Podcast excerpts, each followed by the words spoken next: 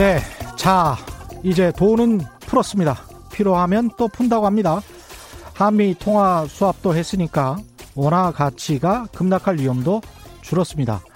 그럼 남아있는 위험이 뭘까요? 쏟아지는 정보 때문에 혼란스러울 때일수록 한두 가지 핵심 포인트에만 한번 집중해 봅시다. 첫째, 경제 위기가 아니냐는 공포는 코로나19가 촉발한 겁니다. 미국과 유럽 코로나19 확진자 증가 속도가 가파른데 이게 좀 평평해지기 시작하는 구간. 시장은 그걸 가장 먼저 알아챌 것 같습니다. 둘째, 코로나19와 함께 주식 시장을 붕괴시킨 게 뭐였죠? 유가 폭락이었습니다. 러시아와 아, 사우디아라비아와의 감산 합의가 실패했다는 소식 때문이었죠.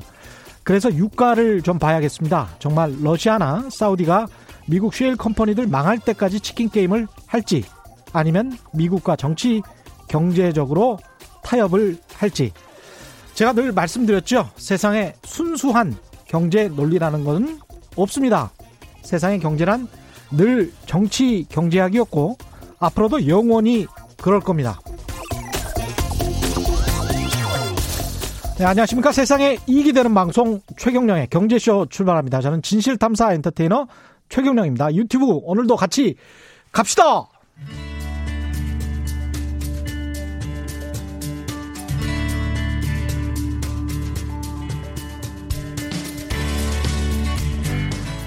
경제방송 아무거나 들으면 큰일 납니다. 듣고 또 들어도 탈이 나지 않는 최경령의 경제쇼. 네, 오늘 초대 패널 궁금해 하시는 분들 많은데 오늘 초대 패널은 전병서 중국 경제금융연구소 소장이십니다. 안녕하십니까? 예. 네, 안녕하십니까? 예, 코로나19가 지금 미국, 유럽으로 번지면서 상황이 많이 급변했습니다. 지난번에 한 달 전에 나오셨을 때는 이제 중국이 난리였는데 일단 지금 상황 중국은 완전히 잡힌 거죠. 어, 중국은 뭐 누적 그 확진자가 8만 명이다 그래서 굉장히 공포스러운데요. 예. 그 어제 기준으로 보면은 이 완치자가 이미 7만 명입니다. 그래서 음. 사망자를 빼고 나면 현재 환자가 7,263명이고요. 아, 그리고 이제 중요한 게 확진자의 순증이 중요한데 예. 이게 이제 30명대로 줄었고 30명대. 네, 예. 사망자는 이제 8명 정도로 갔고요. 이제 좋은 뉴스 중에 하나는 그 발병의 근원지였던 이제 후베이성이 예. 우한이 있는 예. 여기에 확진자 순증이 이제 제로가 됐다는 거죠. 더 이상 늘지 않았다는 겁니다. 어, 예. 그래서 중국은 이제 안정기에 들어갔다. 그렇게 어. 볼수 있을 것 같습니다. 야, 그렇게 우한이 날리더니 이게 한 3개월 지나서 이렇게 된 건가요, 결국? 아닙니다. 그렇게 오래 간 건 아니고요. 예. 정부가 이제 액션을 취하고 나서 예. 그 3주에서 4주 정도의 이 확진자 피크가 들어왔고 그 이후부터 이제 음. 한 2주, 한 3주 안에 지금 안정화 확진자 추가 증가 제로가 나온 거죠. 우리는 왜 그렇게 길게 느껴질까요? 이게 주식 시장이 폭락하고 그러니까 굉장히 길게 느껴지는데 그런 거를 생각을 해보면 미국이나 유럽도 그렇게 타이트하게 사람들 통행을 좀 금지시키고 그러면 중국처럼 잡힐 수가 있을 것 같습니다. 어떻게 보십니까? 그래서 중국은 이제 사회적 통제력이 워낙 강한 나라이기 그렇죠. 때문에 이것이 이제 인구 통제가 확실하게 이루어진 거죠. 음. 그래서 2주간의 격리 그리고 1주간의 이제 관찰 예. 이 3주를 뭐 정부가 나서서 그 완벽하게 사실은 통제를 했다. 그렇죠. 그래서 3주간 완전히 이제 경제고 뭐 이제 교토 다 이게 스톱이 된 상태였기 때문에 이게 그런 희생이 있어서 가능했던 것 같습니다. 음, 지금 많은 분들이 문자로 중국 발표 자료를 믿을 수 있는지 데이터 신뢰할 수가 있는지 이런 말씀을 물어보시는데 어떻게 생각하십니까? 그래서 뭐 데이터 자체는 뭐 어느 나라건 그 여러 가지 의도가 있기 때문에 예. 통계라는 것은 그런데 제가 볼 때는 중국 데이터는 그 수치 절대의 수준보다는 트렌드를 읽고 파악하는데 예. 그것으로서 의미가 있을 것 같아요. 그렇죠. 그래서 예. 이제 이게 얼마나 늘었다가 줄어드냐 하는 것 음. 거기다가 의미를 줘야 되겠고 그 절대적인 수치가 공이 하나 안 붙냐 덜 붙냐 그거는 뭐 nobody knows죠. 그렇죠. 알 수가 없죠. 그래서. 우리로서는 예. 이제 그 그러니까 예리한 관찰을 하고 음. 이 치밀한 분석이 필요합니다. 그래서 예. 뭐를 cheating하고 있는 것인지 갑자기 숫자가 이게 만 오천 명이 확 늘었다. 예. 그러면 이게 이제 뭔가 이유가 있다는 거죠. 그래서 음. 이번 그 중국 통계에서도 갑자기 이제 만 오천 명이 늘었다가 음. 이 안정화되는 걸 놓고 보면 예. 뭐 거기는 매니플레이션의 냄새가 풀풀 났었던 거죠. 일본도 사실은 폐렴으로 인한 사망자가 동기간에 좀 늘었다면 전년 대비 이거는 사실 좀 의심해 봐야 되는데 뭐 관련된 통계를 전혀 안 내버리니까 일본은 그래서 어. 이번에 뭐 가장 큰 어떻게 보면 폭탄이 될 수 있는 것이 일본이 아니겠습니까? 예. 그래서 누가 봐도 객관적으로 보더라도 이게 일본의 숫자가 저렇게 낮을 수가 없는데 좀 이상해요. 예. 그래서 뭐 일본 정부가 의도적으로 조사를 안 하든지 검사를 음. 안 하든지 통계 자료를 발표를 안 하든지 그런 건데 예. 뭐 손바닥으로 하늘을 가릴 수는 없죠. 예. 그래서 언젠가는 터지게 될 건데 아마 잠재적으로 놓고 보면 지금 최근에 이탈리아가 그랬듯이 음. 이제 그런 현상이 일본에서도 나타날 수 있는 가능성은 사실은 배제할 수 없겠죠. 그렇죠. 거기다 이제 일본은 계속 아니라고 그러다가 이렇게 계속 주장하면서 만약에 이런 상황에서 올림픽까지 했는데 뭐 그런 일이 터진다면 정말 국제적인 신뢰는 땅바닥으로 떨어지는 거고요. 증시 이야기를 좀 해봐야 될 것 같은데 오늘 우리 증시가 다행히도 좀 상승을 했습니다. 코스피는 7% 정도 올라서 1566인데 증시 상황은 어떻게 봐야 될까요? 그래서 투자는 뭐 네. 심리 게임이거든요. 음. 그래서 이게 이번 그 증시 폭락은 코로나19가 유발했다고 하지만 증시에서 아주 밀접하게 관찰한 건 변동성입니다. 변동성. volatility를. 예. 그래서 이게 VIX 지수라고 하는 변동성 지수가 2008년 이후에 최대였습니다. 그래서 2008년 이후에 최대였어요. 예. 그래서 지금 주가의 하락도 뭐 거기에 버금가는 정도로 이제 폭락을 단기간에 이제 한 것이고. 예. 그래서 2008년의 대폭락은 이것은 이제 subprime mortgage라고 하는 leverage가 음. 돈을 많이 빌려서 이제 이게 터진 건데 이번 같은 경우는 이게 변동성에다가 베팅한 음. 알고리즘 투자라고 그러죠. 예. 그래서 이 연, 변동성을 그러니까 뭐 미국도 그렇고 한국도 그렇고 이제 금융위기 후에 부채가 높아지면서 성장률이 낮아지니까 예. 증시의 이제 변동성이 굉장히 죽어버린 거죠. 그렇죠. 그래서 어. 작은 변동성을 이거를 두 배, 세 배, 네 배 레버리지를 걸어서 음. 변동성에 베팅을 하는 금융 상품들이 이제 퀀트 펀드라고 얘기를 하죠. 이런 것들이 이제 뭐 그 블룸버그가 집계한 거 보면 1조 5천억 달러 1조 5천억 달러? 예. 그리고 이제 뭐 미국에서 지금 거래되고 있는 그 일거래의 예. 주식 거래량 중에서 거의 한 절반 정도가 이런 이 알고리즘 trading 이것하고 연계가 돼 있다는 거죠. 아. 그래서 이게 그 변동성이 이제 변화가 생기면 예. 이것들이 크게 shock을 받을 수가 밖에 없고 예. 그래서 이런 문제가 하나 있고 그러니까 변동성을 오히려 추구하는 펀드들이네요. 그렇죠. 이 펀드들은. 그래서 그 변동성이 일정한 밴드 안에 있을 때는 음. 이것이 낮을 때 사서 높을 때 팔고 높을 때 사서 낮을 때 팔고 이런 식의 이 그 단기적인 수익 추구가 가능하지만 예.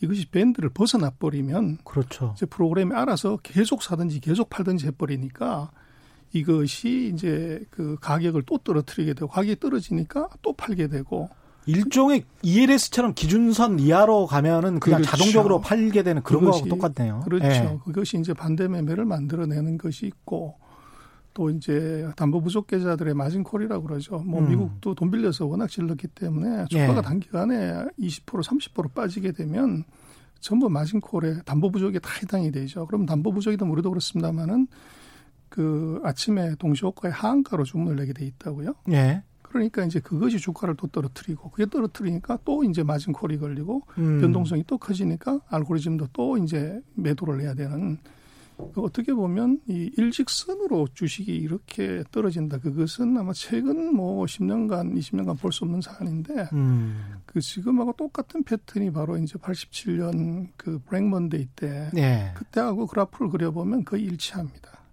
그래서 그렇군요. 그때는 이제 프로그램 trading이고 지금은 알고리즘 trading이 예. 아마 이번에 사고를 친 일직선으로 이제 급락하는 그런 문제를 만들어낸 것 같습니다. 오늘 아침에도 사실 제가 나오면서 주식시장을 8시 한 40분쯤에 보니까 그 장외 거래가잖아요. 그 시간대에 그런 장난을 좀 치더라고요. 보니까 15% 정도 하락된 수준에서 가격을 코스피에 있는 아주 대형 우량주들도 그렇게 걸어놓고 있던데 그런 것들이 이런 하락장에서 과도한 하락장에서 오히려 매도를 부추기는군요. 이런 상황이면 어떻게 보십니까? 증시는 V자형으로 이렇게 푹 떨어졌으면 V자형으로 반등할 가능성도 그러면 조금 있는 거 아닙니까? 그래서 뭐 이론상으로는 V자인데 예. 이게 V가 될 수도 있고 W가 될 수도 있고 U가 아. 될 수도 있고 L도 될 수 있는 거죠. 그렇죠, 그렇죠. 그래서 지금 같은 경우는 심리가 만든 시장의 실패이기 때문에 음. 뭐 시장의 실패가 있으면 항상 정부가 보이는 손이 들어가서 이걸 해결을 하는데 그 보이는 손의 강도가 음. 이제 어느 정도냐에 따라서 그게 L인지 W인지 V인지로 결정이 되겠죠. 예. 그렇군요. 이게 그 좀 역사적으로도 좀 살펴봐야 될 텐데 아까 87년 블랙먼데이 이야기 했습니다마는 다른 때 오히려 이제 2008년 금융위기 때랄지 사스 때랄지 이럴 이런 때 비교하면 어떻습니까? 그래서 그때하고 사실은 조금 다른 것은 예. 이 이번 같은 경우를 놓고 보면 시장 내부적인 이제 충격에 이것이 난리가 난 것이고 음. 그것이 실물에서 이게 부도가 났다거나 금융사고가 터져서 그런 건 아니라는 거죠. 그렇죠. 예. 시장 내부적인데 이게 결국은 그 심리인데요. 근데 뭐 세상에서 제일 똑똑한 놈이 바로 돈입니다. 주식입니다. 그렇죠. 그래서 이게 네. 이제 우리는 지금 제발 그렇지 않았으면 좋겠다고 하는 실물 경기의 침체를 음. 이게 선반영을 한 거죠. 선반영했다. 예. 그래서 뭐 최근에 보면은 미국의 아이비들이 뭐 아까 말씀하셨지만 그뭐 골드만삭스나 뭐 이제 JP 모간 같은 걸 놓고 보면 어젠가요? JP 모간이 아주 살벌한 예측치를 내놨습니다. 예. 뭐 2, 4분기에 미국 GDP가 마이너스 14%, 또 1, 4분기에 중국 GDP가 마이너스 40% 이렇게 빠질 거다. 물론 이제 뭐 이코노미스트들의 예측은 야. 뭐 이게 꼭 맞는 건 아니지만 이 마이너스 40% 마이너스 14%요? 그렇죠. 그런 식의 이제 아주 살벌한 예측을 이제 했고 예. 또 누가 봐도 그 중국의 1, 4분기, 미국의 2, 4분기는 뭐 GDP가 이게 뭐 문제가 있을 거라는 게 보이는 거죠. 그것에 대한 우려가 예. 어, 시장에 굉장히 깊이 반영이 된. 음. 그래서 물론 나중에 이것이 정부가 이것을 완화시키기 위해서 어느 정도 예. 이 경기 부양책을 썼냐에 따라서 숫자는 달라질 겁니다. 예. 그렇지만 이제 마켓은 정부가 손대기 전에 예. 먼저 당한 이제 두려움이 그 정도라고 봐야 되겠죠. 근데 이게 막상 지금 이제 JP 모건은 그렇게 예상을 하긴 했지만 일반 투자자들은 잘 모르는 상황에서 이제 공포에 질려서 던졌다라고 보면 그 수치가 나오면 또 공포스럽지 않을까요? 근데 이제 시장은 먼저 선반영을 해버립니다. 예. 그래서 이게 이제 뭐 우리가 얘기하는 이동 제한이나 사회적 격리나 음. 지금 국가적 격리를 시장이 항상 뭐 주식 시장이라는 게 보면 예측력이 뛰어납니다. 예. 지나 놓고 보면 아하 그래서였구나. 음. 이제 그게 보여지죠. 그래서 그 공포가 아까 말씀드렸던 그 VIX 지수가 그걸 얘기를 하는데 VIX 지수가 이제 연 이틀 3일째 예. 피크 치고 조금 내려오는 80대에서 음. 지금 72까지 예. 조금 떨어진다는 것은 시장이 조금 이제 각국 정부들의 그런 그 대응책에 조금 이제 관찰하거나 안도를 하는 쪽으로 간다 그렇게 볼 수는 있을 것 같습니다. 지금 VIX 지수가 이제 volatility 인덱스 예. 예 이렇게 되는데 이 빅스 지수가 현재 상황과 그러면 코로나 19 이전 상황과 비교했을 때는 여전히 높기는 높죠. 그래서 보통 이제 한 10에서 20 정도 수준에서 보통 때 왔다 갔다 하는데 예. 이번에 이 코로나 사태가 진행이 됐을 때도 미국은 그렇게 높지 않았습니다. 아, 그래요? 그러다가 예. 이제 최근 들어서 이것이 이제 80대까지 80? 2008년 그 예. 레벨까지 사상 최고치까지 올라갔던 거죠. 예. 그러다가 이제 조금 떨어져서 그 최근 한 2, 3일간 약간 떨어지는 거고 이게 정상화되려면 한 20대까지는 떨어져야 떨어져야 이게 예. 안정화돼 있다고 볼 수 있죠. 지금 그러면 한 70, 72, 72. 아, 높네요. 아, 높습니다. 예, 굉장히 높네요. 아직 이제 공포의 예. 한가운데 있다고 봐야죠. 예. 일단 그러면 각국은 뭐 금리 인하도 하고 미국도 계속 돈 푼다고 하고 그러는데요. 이게 효과가 막 팍 온다 이렇게 이야기하는 사람들은 없던데 아, 근데 이제 뭐 예. 우리 입장에서는 그렇지만 예. 그 금융을 보면은 음. 이제 금리를 내리고 돈을 풀었을 때 이것이 실물 경기에 이펙트를 주는 것은 9개월에서 12개월의 타임 레그가 있습니다. 아. 시차가 있기 때문에 예. 금리 내린다고 해서 바로 심리적으로는 영향을 줄 수 있지만 심, 그 실물 경기에는 금방 안 된다. 아, 바로 돈이 돌지는 않습니다. 아닙니다. 예. 그래서 그 조금 기다려야 된다. 음. 그렇게 볼 수 있고 그다음에 지금 이제 금리를 1%로 확 내렸는데 왜 시장이 이제 화끈하게 안 돌아서냐 하는 것은 지금 이제 미국도 그렇고 유럽도 그렇고 사실은 CPI 물가 지수를 감안하면 이미 마이너스 금리에 들어와 있는 거죠. 아, 실질 금리가. 그러네요. 그래서 금리가 뭐냐 그러면 결국은 돈의 가격입니다. 음. 그래서 돈의 가격이 제로라거나 마이너스라는 것은 독값이 없다는 거죠. 예. 돈에 대한 선호도가 떨어진다는 것이고 음. 그러면 이제 보통 경제학에서 얘기하는 liquidity trap 그 유동성 함정이 이미 빠졌다고 볼 수가 있는데 예. 그래서 금리 가격 기능을 갖고 조절하는 것은 이것은 심리 효과 음. 정치적으로 국민들을 안심시키게 한 것이고 실제적으로 이런 유동성이 함정에 빠졌을 때는 금융 정책을 쓰는 것이 아니라 재정 정책을 쓰죠. 예. 그래서 재정 정책이 월등히 더 이제 그 유효한 전략입니다. 그렇군요. 예. 뭐 유럽도 그렇고 미국도 그렇고 지금 금리 내렸으면 됐지. 음. 지금 1조 달러 이제 재정 지출하겠다고 하는 것이 바로 예. 이제 금융 정책은 어떻게 보면 드라이브 샷이고 예. 실제적으로 도움되는 거, 돈 따는 거는 바로 이제 아이언샷 하듯이 예. 그 금융 정책이 아닌 재정 정책으로 예. 지금 이번 대응을 한다. 예. 이게 아마 미국도 그렇고 유럽도 그렇고 중국도 그렇고 마찬가지인 음. 것 같습니다.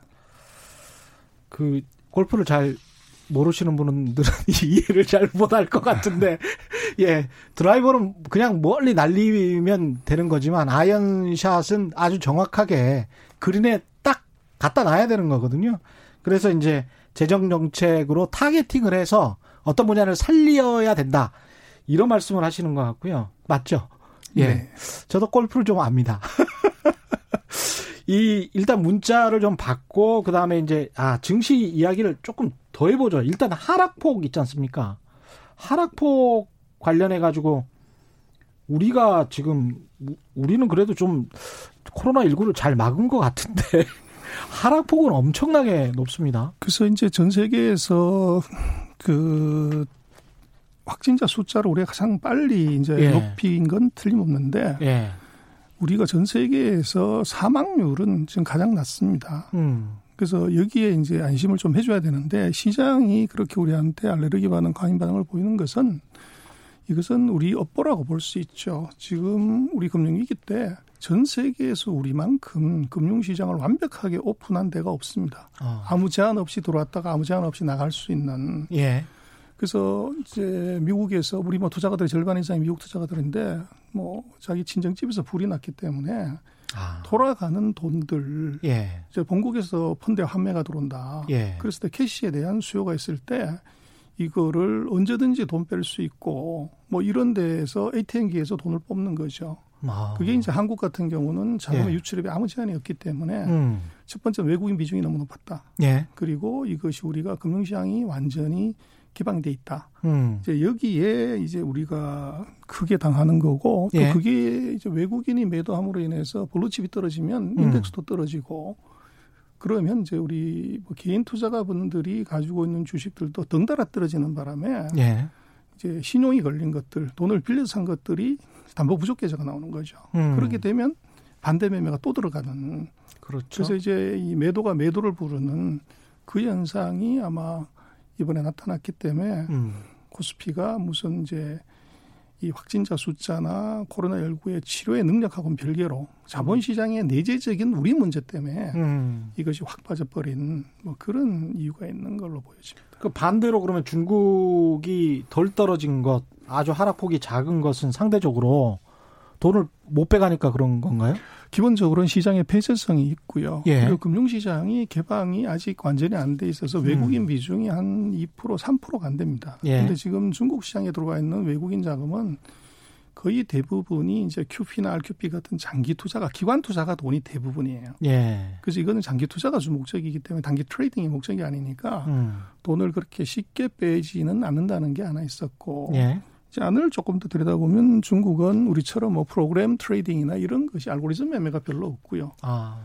그리고 이제 근본적으로 놓고 보면 이제 매도 먼저 맞는 놈이 낫다고 음. 중국이 가장 먼저 이제 구정 지나고 나서 주가가 대폭락을 했었죠. 그랬죠. 먼저 폭락을 해서 매를 맞았고 예.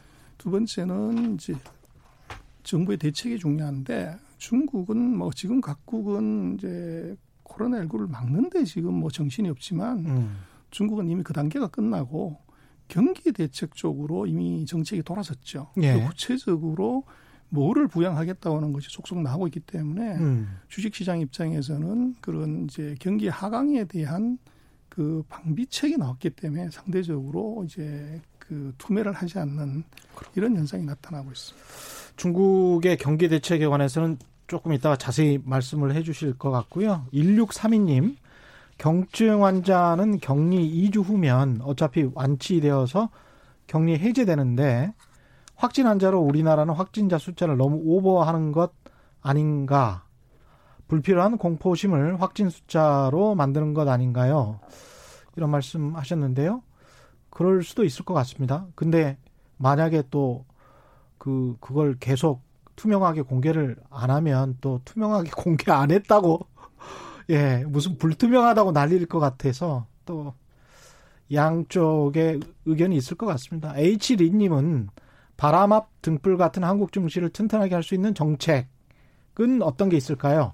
주가 지수가 국민들과 실물 경제에 미치는 영향이 큽니다. 라고 말씀하셨고요. 이건 좀 다, 답변을 해 주시면 좋을 것 같고요. 서윤성 님은 앞으로 한국과 대만의 전망은 비슷할까요? 하셨습니다. 한국 증시의 하락폭, 하락폭과 대만 증시의 하락폭이 다르고 왜 대만이 우리보다 충격이 덜한지 궁금합니다. 예. 질문이 굉장히 많은데 일단 두 개. 글쎄요, 이제 뭐 우리가 globalization 한 바람에 예. 시장을 한번 금융시장을 한번 열었다가 다시 닫는 것이 굉장히 어렵습니다. 그렇죠. 닫게 되면 예. 이제 신용 등급의 하락이라든지 신뢰 음. 문제 걸리기 때문에 음. 지금 사실은 누가 봐도 한국의 금융시장의 개방도는 좀 과합니다. 그래서 음. 한국의 블루칩이라고 하는 삼성전자부터 한국의 블루칩의 일대 주주는 이게 전부 지분율로 보면 외국인들이 뭐 삼성전자 같은 경우는 외국인 지분이 57%인데 예. 그래서 이것이 과하죠. 음. 과한데 이것을 이제 여하에 어떻게 이제 낮추냐 하는 것이 이제 우리 전략이고 방법이어야 되고 예. 그래서 그것은 뭐 한 번 정책이라는 것이 실행하고 나면 그 시위 떠난 할과 같아서 네. 주서 담기가 굉장히 어렵습니다. 이게 IMF 위기 때 이렇게 그렇죠. 된 거죠. 완전히 네. 우리 100%다 열어버린 거죠. 예. 그래서 뭐 주식 채권 선물을 완벽하게 다 열었던 이제 때문이고 그건 뭐 우리로서는 이제 세계 트렌드를 잘 따라가고 또 기회가 있을 때 우리가 적절한 안전장치, 보호장치 또 우리 음. 내부적으로 할 수 있는 뭐 외국의 눈치를 보지 않고서 할 수 있는 외국인들이 와서 마음껏 장난칠 수 없게끔 음. 이제 이 내부적인 레귤레이션을 만들어 놓는 거 예. 이런 것들은 약간의 피해를 감수하더라도 우리가 이제는 좀 해야 시장이 안정화를 할 것 같고요. 예. 지금 대만하고 문제는 사실은 대만은 지금 거의 경제가 중국 본토의 의존도가 굉장히 높습니다. 예. 그러다 보니까 상대적으로 이것이 중국이 깨지지 않으면 음. 대만의 경제는 상대적으로 이제 안정화되는 예. 이런 것이 있고 또 지금 대만의 조립 가공 산업, 뭐 IT 산업 같은 경우는 그 어셈블리 같은 것을 대부분 다 중국 본토에서 하고 있죠. 예. 그래서 상대적으로 이제 전 세계적으로 중국이 가장 빨리 코로나19를 회복한다고 하면 공장의 가동이나 어떻게 보면 영업의 재개가 상대적으로 다른 나라들에 비해서 빨리 이루어질 수 있기 때문에 그렇게 되는 거구나. 이제 그걸 이제 반영을 한다. 음. 그렇게 좀 볼 수가 있죠. 중국이 빨리 일어섰으니까 이제 대만도 빨리 일어서는 그런 케이스가 되겠습니다. 중국 같은 경우에 이제 경제적으로 많은 그 대책을 내놨다고 하는데 어떤 정책들이 나왔나요? 그래서 중국이 그 경기 부양책을 쓰는데 음. 2009년에 중국이 GDP가 한 15%에서 한 방에 6%로 반토막 이상이 났습니다. 예. 그럴 때 중국이 어떻게 했냐면 4조 위안을 퍼넣어서 음. 바로 GDP를 12%대로 이제 올렸죠. 예. 그래서 그때 한 것이 소위 말하는 이제 전통 산업에 대한 대대적인 투자를 했습니다. 그래서 4조 위안이면 어느 정도 규모냐면 그때 중국 GDP가 한 30조가 조금 넘습니다. 그러니까 예. GDP 한 11%를 이 투자를 확 해버린 거니까 음. 그게 이제 그 이후 5년 동안 이제 공급 과잉에 시달리게 했던 중국을 음. 그래서 이번에 중국은 그 경기 부양을 하는 데 있어서 이미 그 지방성들 한 20개가 7조 7천억 위안, 그 중국이 GDP가 한 100조 정도 되는데요. GDP의 한 7%에서 8% 되는 투자를 이미 발표를 했습니다. 근데 이 투자의 예. 내용을 보면 아주 재미난데 예. 딱 정해놨습니다. 일곱 가지. 예. 그래서 5G 인프라 건설, 음. 그다음에 그 특고압 설비, 그다음에 도시간 고속철도와 지하철, 전기차 충전소, 빅데이터 센터, 어. 인공지능, 공업 인터넷 요 일곱 가지에 집중한다는 겁니다. 그래서 이게 특고압 설비는 뭐죠? 그래서 뭐 고속철도나 이런 아. 것들이 가려고 하면 이제 고압에 이것이 필요하죠. 그래서 고 그리고 지금 중국은 일대일로뭐 이런 것들을 하기 때문에 해외로도 송전을 해야 되기 때문에 아. 그래서 이제 투급 35만 7천 킬로볼트 뭐 이런 정도의 예. 고압 전기 설비가 대체적으로 필요합니다. 아. 그러면 5G, 전기차, 특고압 설비 이거를 GDP의 7, 8% 수준으로 앞으로 하겠다라고 하면 중국 입장에서는 내수도 살아나고 건설도 좀 살아나고 그럴 것 같은데 우리가 좀 참여할 가능성도 있습니까 이런 거에? 한국의 가능성은 굉장히 낮습니다. 아, 지금 예. 이 일곱 가지 분야에서 우리가 중국보다 잘하는 게 거의 없어요. 아 그런가요? 그래서 5G에서 세계 최강은 우리 삼성전자였으면 좋겠는데 하웨이가 1등입니다. 아, 최강이라는 게 어떤 의미? 설비라든지 아. 뭐 가격이라든지 예. 뭐 이런 측면에서 가성비 예. 뭐 효율성에서 음. 하웨이가 마켓쉐어도 1등이고 성능도 뭐 이게 세계 1등이죠. 예. 특히 5G의 이제 특허라든지 뭐 이런 것들을 놓고 보면 음. 하웨이가 월등히 앞선 1등입니다. 아, 그래요? 그렇군요. 그리고 또 이제 하웨이 같은 경우는 뭐 예. 뭐 정부가 뒤에서 서포트하는 회사이기 때문에 그 인프라를 깔때 예. 뭐 우리도 그렇습니다만 국산 제품을 먼저 써라 이런 것이 묵시적으로 작용을 하는 거죠. 야, 삼성전자가 우리나라에서 그래도 가장 특허 건수가 많은 기업인데 5G 반도체에서 반도체에서는 그런데 5G 기술과 관련해서는 화웨이에 화웨이가 세계 1등입니다. 밀리는군요. 야, 어느 엄청나네요. 그러면 이게 지금 전체적으로 중국은 어떤 유의미한 효과를 볼 수 있는 겁니까? 이런 정책들이? 그래서 아이러니하게도 이제 중국이 그 원죄를 저질렀으면서 반성을 제대로 안 하는 것은 있지만 예. 오히려 굉장히 아이러니하게도 이 바이러스가 우한의 바이러스가 중국의 4차 산업혁명 음. 이거를 확 땡기는 계기가 될 수가 있어요. 예. 그래서 어차피 돈을 이제 질러야 되는데 그 지르는 것을 뭐 공장 짓고 무슨 전통 산업에 이걸 하는 것이 아니라 음. 철저하게 5G에다가 이렇게 질러 버린다는 것은 전 세계에서 가장 많은 투자를 하는 겁니다. 야, 이게 국가가 강하니까 정부의 힘이 강하니까 이런 이렇게 할 수가 있는 거네요. 그렇습니다. 그리고 예. 지금 뭐 우리도 그렇습니다만은 이게 5G가 되려고 저기 4차 산업혁명이 되려면 5G 인프라가 가장 중요하고 예. 그리고 그것이 낮은 가격으로 서비스가 돼야 되잖아요. 그래서 그것은 이제 예. 통신 설비도 마찬가지지만 규모의 경제가 작용을 합니다. 음. 그래서 중국은 금년에만 지금 기지국을 5G 기를 60만 개 이상 이제 설치를 하고 예.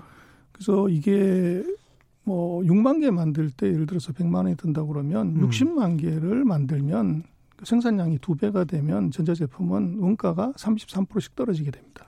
아, 그렇게 되면 이게 예. 5G 설비에서 세계에서 가장 많은 설비 투자를 하고 그 제품을 생산한다고 하면 다른 나라들에 비해서 제품의 생산 단가가 대폭적으로 떨어지게 되고 그것이 결국은 투자비가 그만큼 줄어들기 때문에 서비스의 비용이 통신회사들이 같이 줄게 되는 거죠.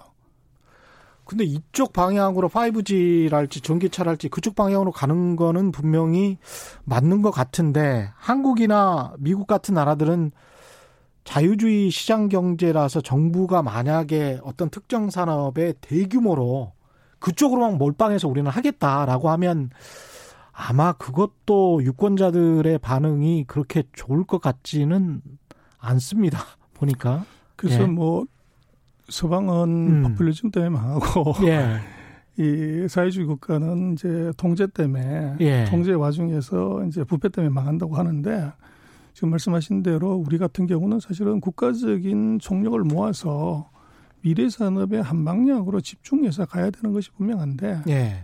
그게 이제 이해관계자 집단들이 이제 관여를 하게 되면 예. 이 만원경으로 보는 것이 아니라 현명경으로 봐서 액션을 해버리는 거죠. 그렇게 되면 그렇죠. 이제 국가의 10년 대계, 100년 대계에는 굉장히 치명적인 결과가 예. 이게 오게 되죠. 그 100조를 1조 사업씩 뭐, 뭐, 100개에다가 나눠서 주면 그게 흐지부지 다 쓰여져 버릴 수가 있는 것이고, 물론 이제 잘 돼야 되겠지만 100조를 한 30조짜리 서너 개에 나눠주면 그게 만약에 그게 맞는 길이라면 그쪽으로 가는 것도 맞는 것 같은데 우리는 그렇게 하면은 또 특혜 시비도 있을 것 같고 난리가 날 것 같은데 예 민주주의 국가가 또 그게 좀 그러네요. 중국에서도 미국처럼 이 재난 소득 같은 거 이 현금을 직접 주, 지급하겠다는 거 이런 정책도 발표를 했죠. 어, 중국 같은 경우는 이제 그 가난한 사람들한테 돈을 주는 거, 예. 그것은 했고, 전체적으로 국민들 우리처럼 뭐 미국처럼 예. 천 달러씩이다 이런 건 아니고요. 그런 건 아니고, 예. 그 대신 이제 중국은 그 기업들에 대해서 특히 이제 그 소기업들 이런 쪽에 대해서는 그 자금을 빨리 대출해 주는 것, 그 다음에 이제 사회보험료를 면제해 주는 것, 음. 그 다음에 텍스를 이제 6개월 동안 깎아 면제해 주는 것, 예. 뭐 이런 조치들을 눈에 보이게끔 빨리 시행을 한 건 있습니다. 그래서 우리처럼 뭐 14억에 대해서 다 돈을 얼마 준다 이런 건 아니고요. 예. 그 소장님 블로그에 그 코로나 한국 같은 경우에 코로나 19에 세 번째, 네 번째 타격에 대비해야 한다 이런 이런 거 쓰시, 쓰, 쓰셨잖아요. 네. 근데 세 번째, 네 번째 타격이 이게 뭐죠? 그래서 뭐 한국, 미국하고 유럽 기업들은 우리 한국이 겪었던 음. 자가 격리에 따른 소비 절벽 또 이제 그걸로 인해서 공장과 사옥 폐쇄, 조업 중단 때문에 이제 나타나는 그런 문제가 우리는 1, 4분기에 나타나지만 미국과 유럽은 2, 4분기 혹은 3, 4분기에 나타날 확률이 높아요. 예. 그렇게 되면 우리로 봤을 때는 이제 중국의 부품 소재로 이제 수급 차질 때문에 1차 타격이 있었다고 하면 우리가 제조업에 또는 자가 격리로 인한 조업 차질이 2차 타격일 것이고 예. 지금 이제 자가 격리, 사회 격리 때문에 나타나는 우리 소비 절벽이 3차 타격이 될 것 같아요. 아. 그리고 4차 타격은 지금 우리가 예. 100개 이상의 나라로부터 입국 금지를 당했고 음. 이것으로 인한 이제 수출 부진 감소 수출 타격이 4차 타격이죠. 예. 그래서 우리는 두 개는 겪어왔지만 앞으로 두 개, 뭐 내수 소비 절벽, 이 수출의 격감, 예. 이걸 이제 어떻게 할래? 그리고 어. 우리로서는 뭐 빨리 대책을 사실은 세워야 되는 거죠. 이게 1분기 숫자가 나오는 4월 정도 되면은 또 한 번의 어떤 충격이 올 수도 있겠습니다. 그 숫자를 딱 보면 깜짝 놀랄 수도 있을 것 같아요. 그냥 어렴풋이 알고 있었던 것하고 비교가 좀 될 것 같은데 이명선 임형섭 님이죠. 어, 일본의 올림픽과 한국 경제와의 관계를 알고 싶어요. 이런 말씀하셨는데 관계가 있을까요? 글쎄요, 뭐 지금 같은 상황이라고 하면 올림픽의 음. 개최도 쉽지 않을 뿐더러 예.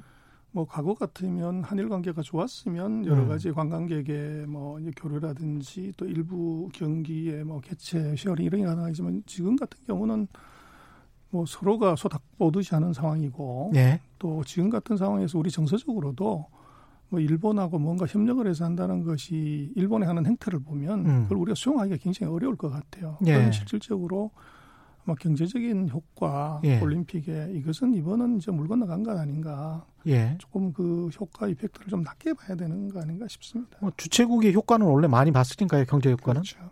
우리가 근데 일본에게 어떻게 생각하십니까? 그 일본이 저렇게 아베 정권이 저런 식으로 계속 나오면 우리가 좀 그래도 협상을 계속 해 나가야 되는 겁니까? 어떻게 해야 되는 겁니까? 그래서 그것은 뭐 이제 속 좁은 사람들의 생각을 같이 싸울 거냐 예. 아니면 이제 속 넓은 우리가 예. 조금 더 크게 보고서 이 두 번째 수, 세 번째 수를 생각하고 바둑을 둘 거냐 음. 이제 그것의 선택의 문제인 것 같아요. 예. 그리고 지금 일본이 하고 있는 그 사이 우리한테 했던 많은 짓들은 우리가 이미 알고 있었고 보고 예. 있었고 뭐 수없이 이제 보고 있던 건데 음. 우리가 상대의 수도 패도 다 알고 있지만 찌르면은 우리가 이게 갑자기 사실은 우리가 확 올라오는 것을 쉽게 참기가 어려운 거죠. 예. 그래서 근데 지금 뭐 일본이 하고 있는 것들을 놓고 보면 그래서 저것이 과연 타당한 것인가가 음. 우리가 감정적으로 대응할 것이 아니라 예. 이제 냉정하게 예. 뭐 사실은 독도 문제도 그렇고 그렇지만 점유가 중요하지 않습니까? 뭐 그렇죠. 일본하고 그렇죠. 중국이 생각과 열도가 그 난리를 치지만 음. 뭐 중국이 어떻게 할 수가 없는 거죠. 예. 그렇지만 얘들이 심심할 때마다 정치적으로 이제 그걸 이용을 했을 때 예. 이제 우리가 국민 정서적으로 뭐가 이제 반응이 있지만 결국은 저는 좀 냉정하게 보고 일본의 정치인들의 정치적 이유로 이제 건드리는 것에 대해서는 우리가 좀 냉정하게 음. 상부시해 버리든지 예. 뭐 결과 달라질 것이 없으면은 조금 냉정하게 붙어야지 감정을 섞어서 일본을 바라보게 되면 일본하고 같은 급이 될 수밖에 없기 때문에 예. 이것은 뭐 문제도 풀기 어려울 뿐더러 음. 조금 답답한 구석이 생기는 거 아니냐 싶습니다. 그 600억 불 통화 수합 관련해서 저희도 좀 물어보려고 했었는데 5336님 600억 불 수합 협정 체결이 고가격으로 높은 가격으로 외화 탈출을 부추기는 꼴 아님 아닙니까? 이런 질문을 주셨네요. 새로운 시각에서 어떻게 생각하십니까? 뭐 그럴 가능성 없어 보이고요. 우리 예. 외환 보이고가 4천억 불이 넘기 때문에 과거에 뭐 우리가 금융 위기, 외환 위기 또는 이럴 때하고는 차원이 다른 우리가 충분히 커버할 수가 있고요. 음. 또 이제 외환 위기나 금융 위기 자체가 이 우리 내부적인 산업의 붕괴나 내부적인 시스템에 치명적인 결함이 있으면 그것은 돈이 완전하게 다 뽑아 나갈 수 있지만 예. 이것은 이제 한국에도 보면 세계적인 포춘 500대 기업들이 열 몇 개씩 있는데 음. 이 기업들이 망한다 그러면 세계가 망하는 거죠. 그래서 한국의 펀드멘탈한 이슈보다가는 지금 한국에서 돈 빼가고 하는 것들은 어떻게 보면 단타의 음. 해지성의 자금들이고 예.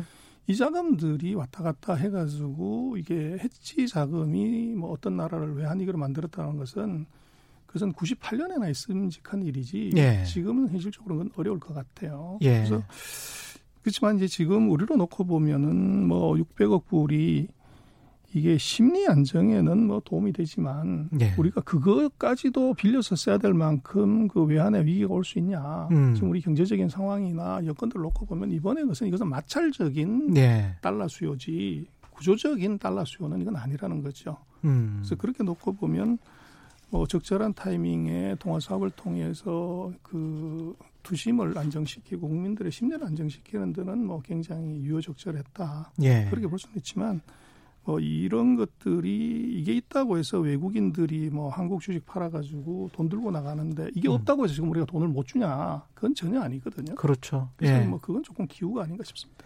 근데 아까 그 우리 경제 성장률이 0.8% 정도로 예상한다라고 어떤 외국 기관 말씀하셨잖아요. 예. 그래서 뭐 이코노미스트들은요. 예. 뭐 한해 좋아지면은 낙관의 오류가 있고 네. 나빠지면 이제 비관의 오류가 있고 음. 그래서 상황이 나쁠 때는 더 나쁘게 부르는 사람이 시장의 주목을 받고 언론의 주목을 받기 때문에 어. 경쟁적으로 그렇게 얘기를 하는 거죠. 예. 하는 것이고 제가 볼 때는 미국도 마찬가지고 우리도 마찬가지고 이게 GDP가 뭐 14% 40% 마이너스 나왔다고 하면 예. 그것은 무조건 V자 턴이다.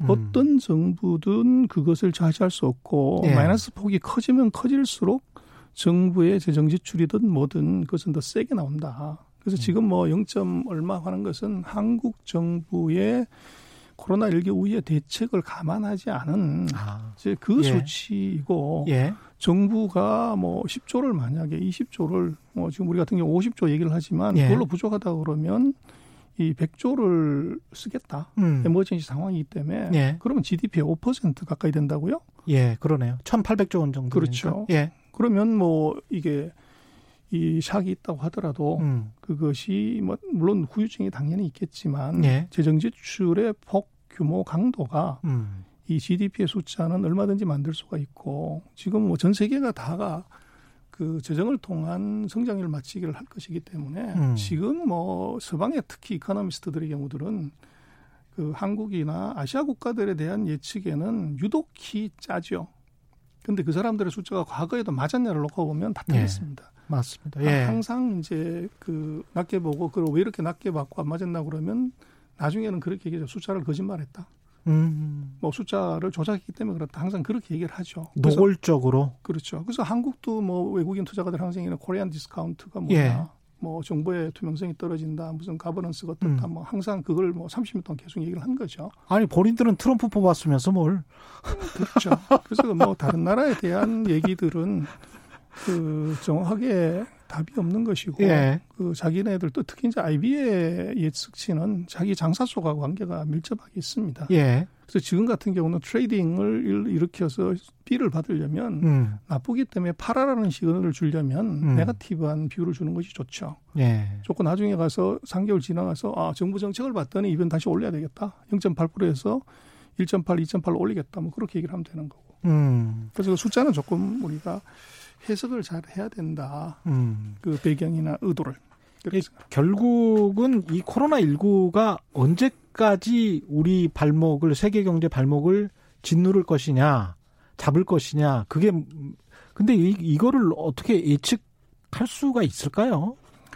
그래서 지금 코로나19 같은 경우는요, 예. 우리가 굉장히 공포스럽긴 하지만 이미 답이 사실은 나와 있습니다. 중국이라는 창구소가 있는 거죠. 음. 중국은 우리보다 먼저 발병을 했고, 지금 안정화를 이미 시켰어요. 아. 그래서 그 자세히 봐야 되는 건 우한이 언제 어떻게 끝나냐 이게 중요해요.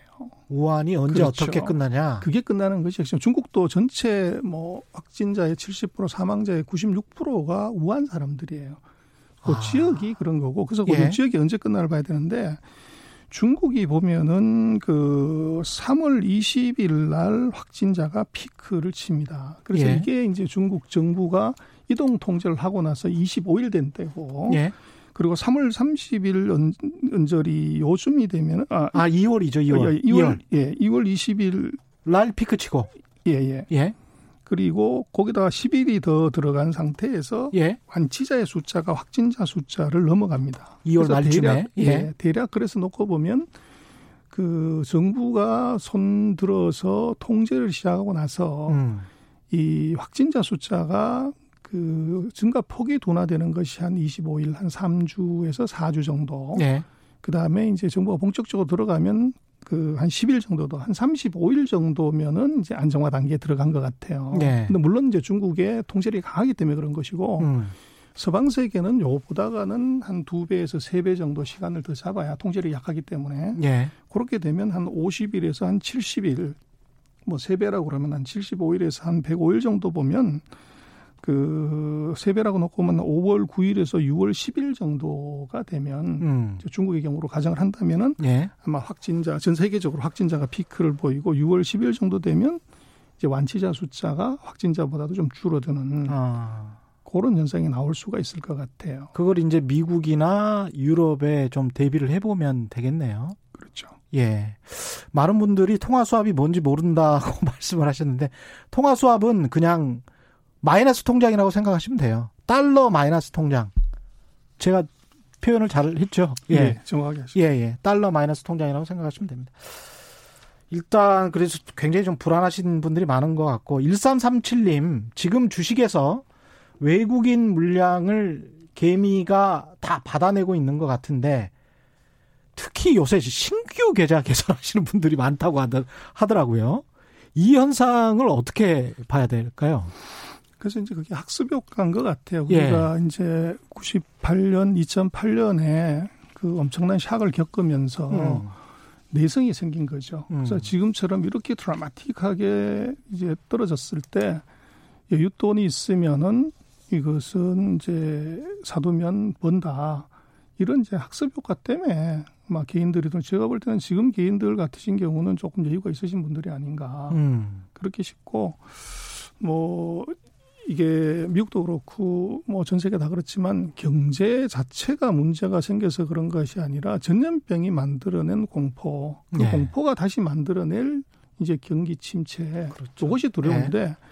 문제는 거기에 이제 정부라는 강력한 보이는 손이 음. 대기하고 있기 때문에 과거에 98년이나 뭐 2008년처럼 그렇게 심한 샥이 아니라고 하면 음. 이번이 이제 10년 만에 한 번 온 위기이면 분명하지만 예. 거꾸로 생각을 하면 10년 만에 한 번씩 그 오는 이제 그 재테크의 기회 기회가 될 수도 이럴 있다. 수가 있는 거죠. 예. 최종옥님은 해외 진출 기업에서 오는 리스크가 크게 오지 않을까 걱정하셨는데요. 해외 공장들이 연달아 5월 스톱되는데 거기에 따른 불안감이 큽니다. 이렇게 말씀하셨습니다. 해외 진출한 기업들 같은 경우도 우리 플랜트 공장, 설비 공장들 뭐 진출한 건설 회사들도 굉장히 많을 것이고 거기에서 무슨 뭐 수주가 중간에 중단된다든가 이런 일이 발생할 수도 있는 겁니까? 뭐 수주가 준 거 이미 네. 우리가 나가 있는 것은 주문이 있었기 때문에 나갔을 거고요. 예. 우리 이제 뭐 건설업도 중동에 지금 포션이 별로 크지가 않죠. 않고 음. 지금 우리 뭐 제조 공장들은 뭐 중국하고 베트남 쪽이 네. 이제 주류기 때문에 다행히 베트남은 뭐 상대적으로 좀 안정화돼 있고 음. 또 중국 같은 경우는 정부가 의도적으로 통제를 해서 가동을 못한 것이지. 네. 근데 이제 정부가 지난주부터 보면 대대적으로 공장 가동을 독려하고 있고 지원하고 있기 때문에 음.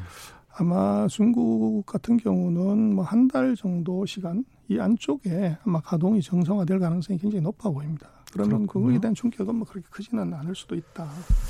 결국 이제 우리 경제 정책이 제일 문제일 것 같은데 이경수님, 덤덤이님, 우리나라 경제 정책은 어떻게 해야 되는지 아까 돈만 풀어서는 안 된다. 금리나 다른 나라에 대해서도 말씀을 하셨는데요. 한국도 비슷할까요?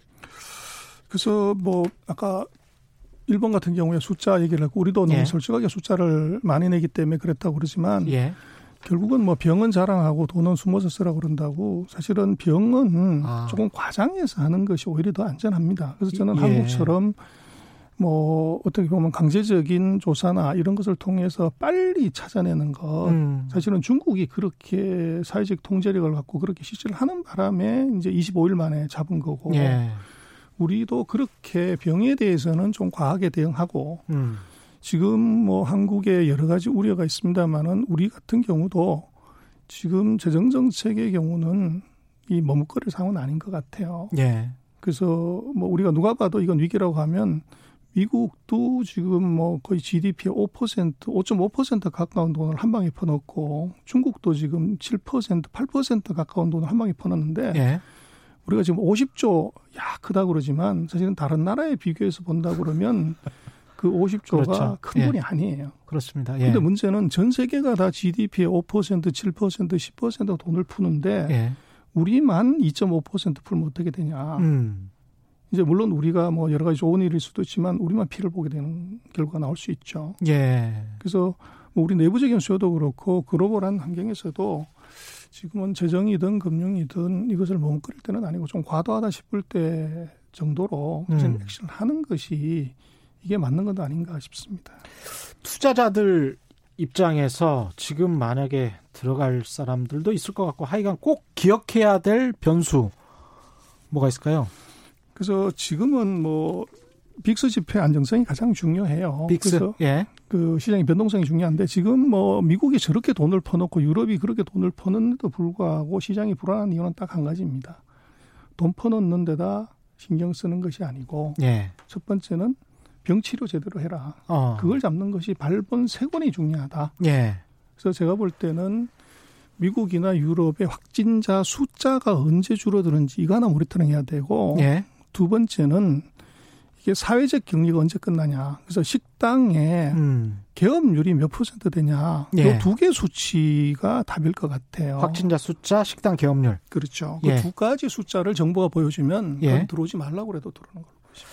오늘 말씀 감사합니다. 전병서 중국 경제금융연구소 소장과 함께했습니다. 고맙습니다. 예, 감사합니다. 예, 최경련의 경제쇼 오늘 준비한 내용 여기까지고요. 주말에는 세상 이기 따따블로 되는 최경련의 경제쇼 플러스가 있죠. 내일 토요일 오전 11시 유튜브 그리고 본방은 일요일 오후 5시 5분 KBS 1라디오에서 보내드립니다. 지금까지 세상에 이기 되는 방송 최경련의 경제쇼였습니다. 고맙습니다.